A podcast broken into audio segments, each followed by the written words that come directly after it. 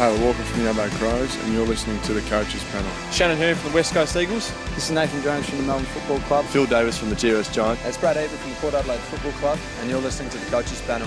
Number 18 in the 50 most relevant is new Gold Coast Sun, Anthony Miles. Hello, you got MJ from the Coaches Panel.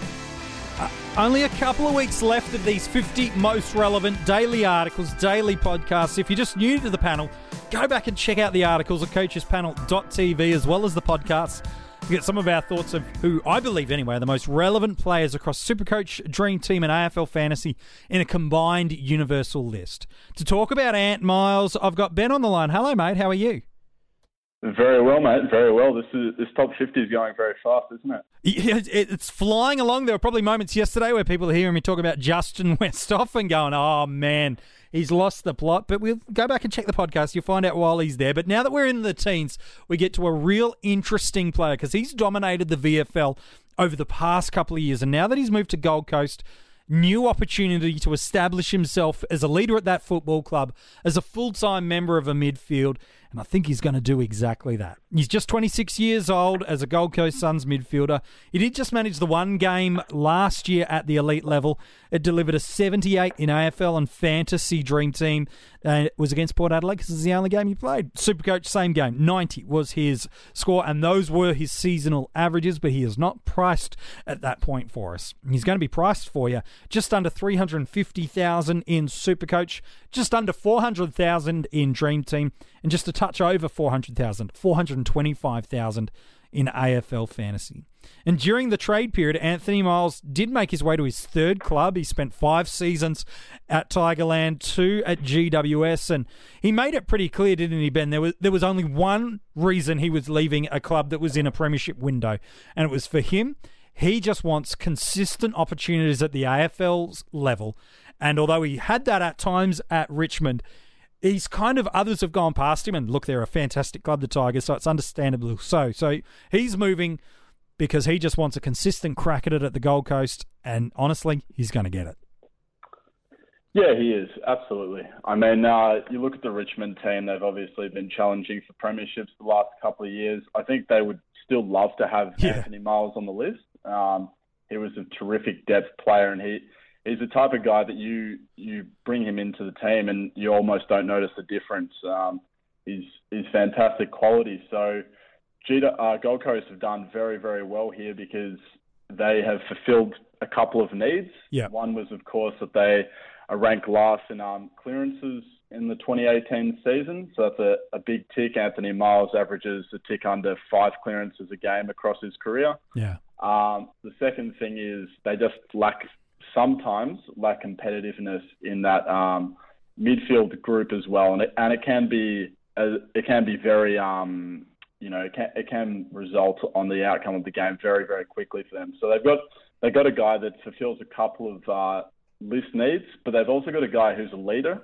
and uh, obviously with Tom Lynch and Steven May leaving, they've filled that need as well. So this this bloke's going to come into the team and he's going to be best 22 from day one. Um, he's always averaged huge, huge numbers, which I'm sure we'll get onto in a mm. second. But probably, probably the main thing, I, I, was just looking back through one of the um, old AFL prospectus from the 2012 year, and I noticed that even back then in his uh, in his uh, junior career, so he was initially selected at GWS, and even in the, in the AFL in his first year, he averaged something like 25 touches, but across both the TAC Cup and under 18 championships, he averaged the most touches of any ball winner. So that, that begins to sort of demonstrate the quality that he has when it comes to winning the ball and moving it forward. Yeah, and that's a desperate need. And you do highlight on the, those centre clearance numbers. Uh, they were last in the competition. Um, they picked up a hundred over a hundred less centre clearances than Melbourne, who are ranked one in the league over an entire season. That's just absolutely damage, damning. In average, four less centre clearances a game based off that. Like that. And yes, Melbourne are a different side in a different position, but you're right. They do lack leadership. Um, it looks likely he's going to walk straight into that leadership group, um, and understandable so. He'll he'll give them a contest. He'll win them plenty of ball, and he will be a crucial part of that midfield unit. Because you're right. You even look at the a couple of years at Richmond where he was a central part of their midfield unit between 2014 and 2016. In AFL Fantasy and Dream Team, during those three years, he averaged 89, 87, and 86. And he uh, picked up uh, 18 scores over the 100 mark. Many of those are over 110 during those three years. Super, Super Coach, the output was even stronger uh, with seasonal averages of 99, 97, and 89. Even though it's from several years ago, it reminds us of the fact that when he's given a great run at it, when he's allowed to be the ball winning midfielder, fighting, you know, to win the clearance, putting opposition tackle pressure on, when he's in and under the pack, which is where you see him at the moment in all these preseason matches, he's got potential to be a 80s into the 90s for, for Supercoach based on his history. And yet we're paying for him at a guy in the early to mid 60s.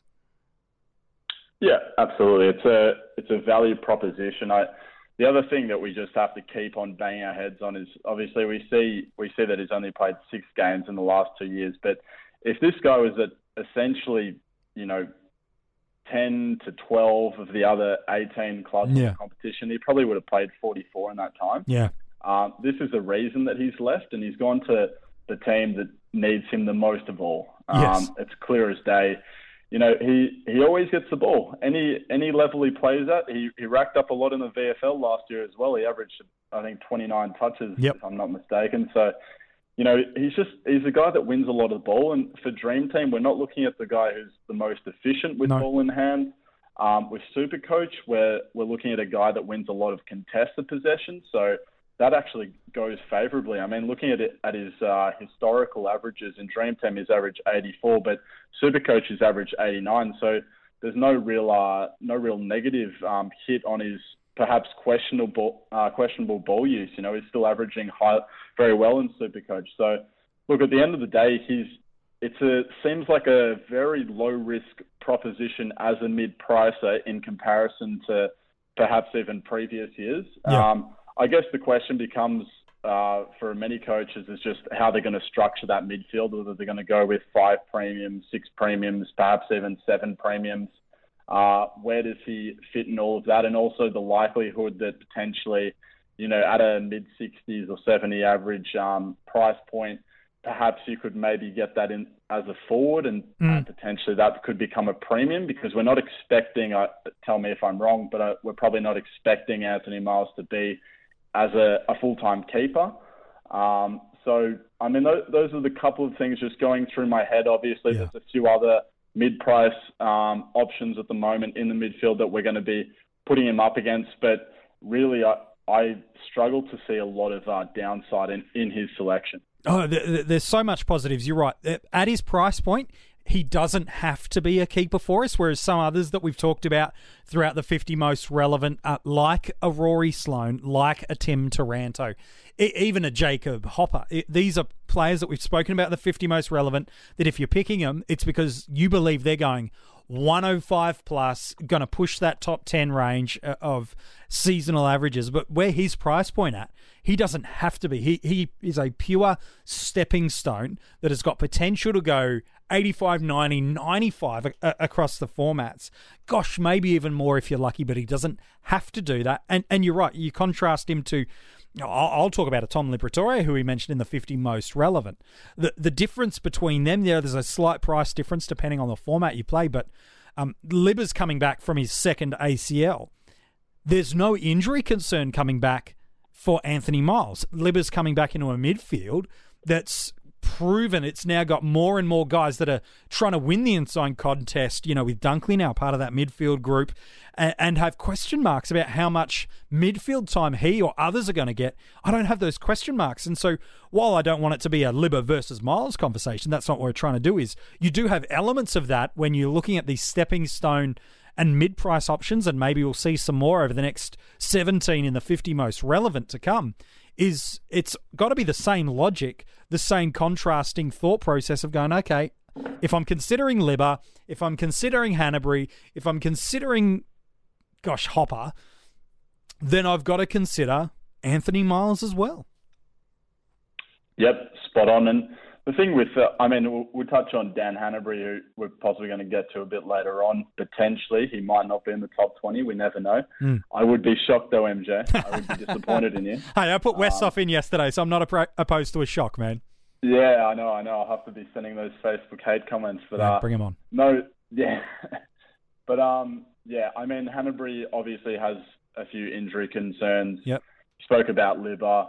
The I don't have really any concerns over Miles. He's played full VFL seasons um, over the last couple of years when he hasn't been in the senior team. Mm.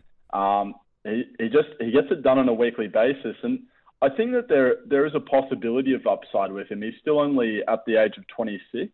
Um, he's been in an elite environment, and he's never really had to lead or you know. David Swallow will be leading that midfield, but he will be probably second in line almost. Yeah. Um, he's never been able to to be in a role like that. So I can I can definitely see a little bit of growth in his numbers. Um, I was going back through his 2016 season, and you know, in eight of those 19 games, he gets 100 in both Dream Team and Supercoach. Yeah. So, you know, you lift that up by a couple more, and you're, you're looking at you know very very very close to being a, a low end sort of keeper prospect, maybe a, a an M7 or something like that. Yeah. So it's um it's distinctly possible, especially in Supercoach. We see that 99.9 season, he was one point off the, the grand three uh, triple figure sum there. So, you know, he, he's possible to, to be a really low end M7 or even low end M6 if all works out perfectly. And I possibly don't see that as likely for the other two or three names that you suggested. It's a, fascinating selection, and I think the other thing that probably puts him even marginally ahead in, in some regards compared to some of these other breakout candidates is, is the fact that where his bye round positions him is the final round of the multi bye rounds, and so you can run him through those bye rounds. Yes, you can upgrade him earlier in the year if you need to do that, um, but right now you, you've got the option to plan going okay he should be a, a pretty safe 85 plus across the formats if he just delivers what he did at Richmond. And that's a far considerable stronger midfield unit that would be less dependent on his ball winning skills than what would be required at, at the Gold Coast Sun, and that's where I agree some of that potential scoring increase should come from. But you roll him right through to round 14, trade him out just before his bye round at Gold Coast, and all of a sudden players that are coming off the bye that we've spoken about in the 50 most relevant could be guys you look to bring into your side. So, Lachie Neale, Angus Brayshaw, Adam Treloar, Elliot Yeo. We've spoken about these players already through the 50 most relevant. They're just coming off their bye round that week. You'll have any concerns you have about any of those players, you'll know the answer by the end of round 13 after their bye round. You jump on those players that could still have unique ownership and it's a real easy decision for me, you know, especially in an AFL fantasy and in a super coach. It, it feels like a real simple decision for me to go, look, he, he should be really close to pushing that 90 plus average in super coach, uh, if not well and beyond. AFL fantasy, it's an absolute easy pick for me. I've got him locked in both of those formats. Uh, are you going to start with Anthony Miles in any format, man? I think so. I think uh, AFL uh, Dream Team, AFL Fantasy, the, those two are really obvious ones. Um, I think I think his early draw is quite good as well. Yeah. So um, Kangaroos not so great, but then he's got Carlton in round two. Uh, round three, Fremantle, possibly an okay draw. Round five, Brisbane, like that. There's three games where I'd be I'd be thinking, you know, he can really have a, a great stamp on that game. So, look, he he's just a very very I think reliable selection at, at um, a very middling price point, which we very rarely see. Um, so it's just it's quite exciting. I mean, he's he's got great value. He possibly doesn't have um, the historical upside of mm. someone like Dan Hannebery, but at the same time, I don't think that we've seen him in the role that he is going to play in 2019. So I can I can definitely see growth. Um, big fan, and yeah, I think it's going to be hard to not start him in AFL fantasy and Dream Team, and to be honest, probably Supercoach as well. Yeah, he's one of those real must consider options. The only reason you're probably not going Anthony Miles is because you're not going for a stepping stone midfielder at all. You're running a pure guns and rookies approach or, or a value gun, you know, a guy that should go 100 that's just a couple of points off that, like a Rory Sloane type of player. Um, but if you're considering any of those mid price or breakout options, then you need to be considering and potentially starting Miles as well as those guys. Uh, let, us talk about a, a, draft and where he does go. It depends on the type of astute coaches that you find yourself uh, among on draft day looking at. Um, but there's every chance that in those kind of those mid to potentially even late teen rounds, uh, as late as that, um, he could still be there because you know based on his off his average point, he, he's in that sort of 80s marker, and you can generally pick that up the waiver wire off most um, draft leagues. Um, but I certainly think if you could pick him up as a upside potential sort of M6, oh, I'd be loving that selection where you're traditionally getting a guy that's going you know, 85, and, and that's about as good as it gets, you could be getting a guy that I think's got the potential to go mid 90s. Yeah, it's uh, it's a tough one, isn't it? I think M6 definitely. I, am thinking more along the lines of M5. Um, I think I think that that's a distinct possibility yeah. as well because um, look, it, it wouldn't be the best selection of all time, but I, I think if you're you'll get you've got him at M5, I don't have too much uh, question marks over that. I think M6 is an absolute steal. Yeah. Look, if you're you're someone who um, is aware of his potential upside, you've sort of been playing the game for a while. We all know uh, for any veterans of the game back in 2014 when he came onto the Richmond list, he, he was an absolute dominating player, and I think yeah. about everyone played him, uh, traded him in that time. So we're, we're kind of aware of his upside. And I think if you just got a keen little eye on him, you should be able to pick him up, you know, in the, the middle section of the draft, maybe post, say, round. Maybe 12, 13, you're thinking? Yeah, 12, 13. Maybe maybe you get him at the midway point. Yeah. Um, you know, that's that's a really good that's a really good selection. Um, especially if you can, you know, I'm when I say M5, it's because I'm saying let's get a gun ruckman in, let's get yeah. a gun forward, let's let's stack the other lines. If you want to stack the midfield, then I'm thinking let's let's make him an M6 sure. at best. Um, but yeah, he, he he's just a really really solid and dependable selection. I I don't have too many question marks over him, and that's just a very unusual thing to say with a guy who's only played six games in the last two years. Yeah, no, it's for fair enough thoughts. Hey, mate, appreciate you having a moment to chat about Anthony Miles. No, thank you, mate. I'd just like to give a quick shout out to my mate Ryan William. Um, he's a top bloke and he's been listening in. So, um, g'day, Ryan, and thanks Thanks for having me on, MJ. Mate, an absolute pleasure. If you want to go back and check out any of the other player articles that we have talked about in the 50 most relevant, it is at coachespanel.tv. You can check out all the podcasts via Spotify and iTunes and uh, leave a five star rating and review if you are consuming and uh, getting this content via iTunes so that others get to know and experience the 50 most relevant and the Coaches Panel podcasts. If you head to coachespanel.tv, you'll find all the links to join our Patreon and a massive shout out to to James for his support and jumping on the Patreon just over the past couple of days. You can do that and get some early access and some exclusive content.